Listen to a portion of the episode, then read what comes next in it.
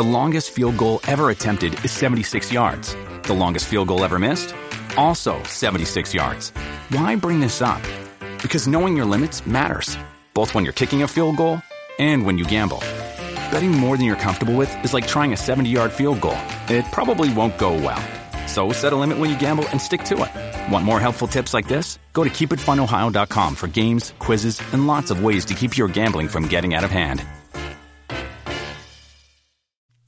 What is going on guys? My name is Hussein and this video I want to discuss what makes a good software tester.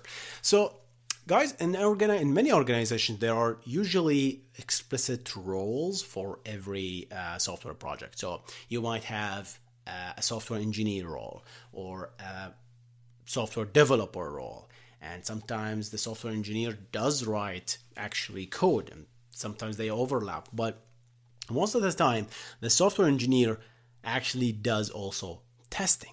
And I'm going to talk about what makes you a good software tester, right? So you might not write actually code, but you're testing other people's product. And this is a very, very critical job. And people get paid so well if you're if you're really a goddamn good tester, right? And your job will be to get paid to find bugs. And not just any bugs, stinking, nasty bugs, right? That the developers didn't even think about. And that requires really extreme cognitive ability for you to understand the system you're testing. Okay? You're not just testing an application, you're testing a whole system. And based on this, it will makes you excel as the job and you can really get recognized really quickly. Oh this guy is good right? And i wanted to tell you about this. How do you become a good software tester? So if you're testing an application and most of the time now we have mobile applications right? But not necessarily. You can have web applications and you can have you can have desktop applications, right, on, on Mac OS or Windows. And each one requires certain skills. But all of them kind of boils down to the skills of troubleshooting. And I will go beyond and say it's almost like a talent. You're born with this idea of troubleshooting, right?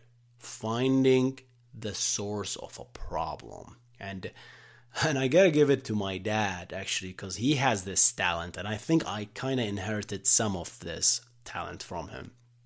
Right? It's not, it is a skill, but it could also be a talent. That means you're just inherit, you, you just out of the box, you're good at testing and troubleshooting. And and my, my uh, and my dad, uh, mashallah, I'm, I'm, knocking on wood. I don't have wood here, but is he he he used to be a mechanic, and and people in, in our neighborhood would come to him and I would give him essentially it's like they, they bring their cars and he will he will he will be in the house and whoever driving out will just he will immediately identify the problem from the sound the car makes. And that was like really he was really well known uh, in the neighborhood by just this ability of troubleshooting from the sound. It's like okay this car doesn't uh, the Fiat whatever to 1994 is not making the right sound. He just knows from the sound, right? And it comes back to your your talent and obviously skill that you can acquire with more and more practice. And so yeah, so troubleshooting is a skill and could be also a talent that you can. It's not a problem. You can uh, also acquire that. So back to our topic, which is software testing. Software testing is it's in itself you can pick an application, mobile application, and you can just sit down and try to find bugs, right?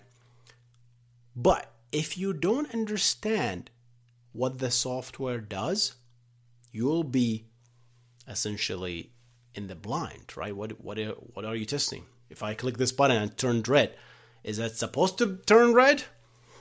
I don't know. Maybe maybe that's a feature. You don't know, right? That's why first thing you have to understand is that you need to really understand how the system works. it will really benefit if you actually design the whole system and you're testing it. That's the perfect scenario. I, that's actually uh, at my job. I do this. I design the system and I then turn it on and test it. Or if I not design it, I read the spec and then compare it, right? So it's like what is supposed to do. And then I just thoroughly just sit down and work with the application.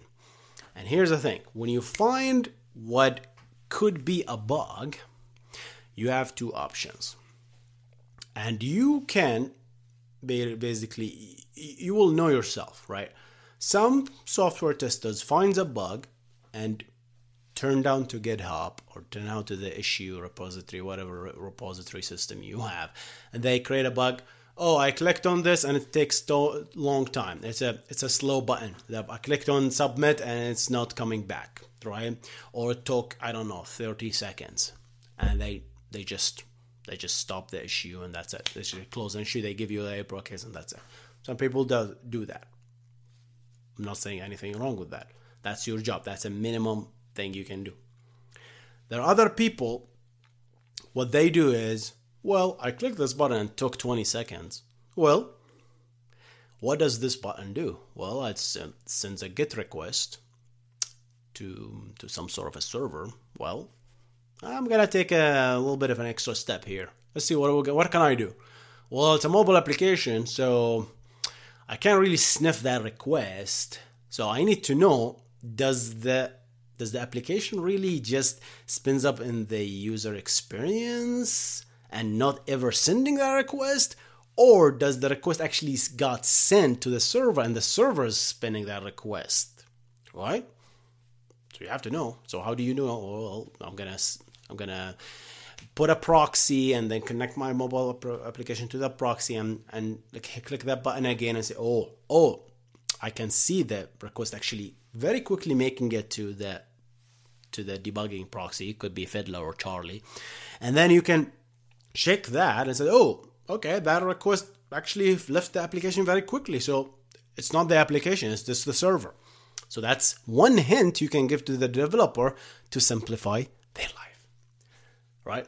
If that request took a long time to actually make it to the proxy, then the problem is a user experience. So maybe your your application, your click or touch is not registering. So it takes long time to register. So that's a bug in the user experience, right? So you have to, as much as possible, just strip down the design, right? And then you can go further. You can stop there. Says, oh, oh, the server is taking, uh, I don't know, 20 seconds to execute this request. Well, can you stop there? You can. People do. But if you want to be a better software tester, what you do is say, okay, now I know that's not a problem the user experience. Let me go and go to the REST endpoint and actually see what's happening there. And now it depends on your architecture, what database you use, and what all that other stuff is. It what is what is this request doing, right? And you can you have very few things to work with at this stage as a software tester. You you're not allowed to debug guys you're only allowed to use the software right? So what you can do is well you have you own the server right? So you can look at the server and you can analyze the cpu there right? You can take a look at the request to the database if there is a request to the database right? Compare the timing from the request to the time the request was sent from the proxy to the time it was received to the server to the time it was it hit the database as a requ- as a as a query to the database, and you can compare the times. Okay, it took. It, I sent the request at T zero. The server arrives at the server at T zero, but the da- it arrived at the database at T nineteen, and the database took like fraction of milliseconds and respond back. What is it doing? 19 seconds is doing at the server. So now you know it's not the database, it's the server that's doing pre processing or maybe post processing, right? Depends on the idea. Or no, you might say, okay, well, I uh, the request arrived at the server T0 and immediately left the server to the database at T0, same time, right? But the database took 20 seconds to execute that request. And now you say, oh, why the, the database? And now, now it could be easier for you because you know, right? Database, you can analyze it and see, okay, tune that database. Okay, why does it take 20 seconds to execute a query? You go and say, oh, that's a full table scan. This table has like a 5 million records and we don't have an index on this. Or maybe you're doing something like a name like uh, percentage, and obviously the index is skipped in this case. So you can you can just have unlimited ways to test the software to identify exactly where the problem and this shows in your job. And this obviously elevates you as a as an engineer, as a backend engineer specifically in this case. Right? It's just like if you know more, you can be better. And if you be better, then it will show at your job, it will show and you will get promoted, you will get you will get really recognized as a good tester right? And people will give you hard problems and people will give you jobs and people will offer you money because like I, I need this guy. This guy is a good tester. Developers will pick you only because hey, oh, this guys know how to test. And I like to work with this guy. I, I, I like to work with Mark or Tiffany because Tiffany uh, gives me a good repro cases and gives me exactly what is the problem so i don't have to spend my time hitting the wall and debugging because debugging is hard right? All right guys that's it for me today. Uh, that was a quick video just talking about the importance of software testing and how to become actually a good software testers. Hope you enjoyed this video. Leave a like. Share this video with your friends and I'm going to see you in the next one. Keep coding, keep working, keep writing more software. Stay awesome.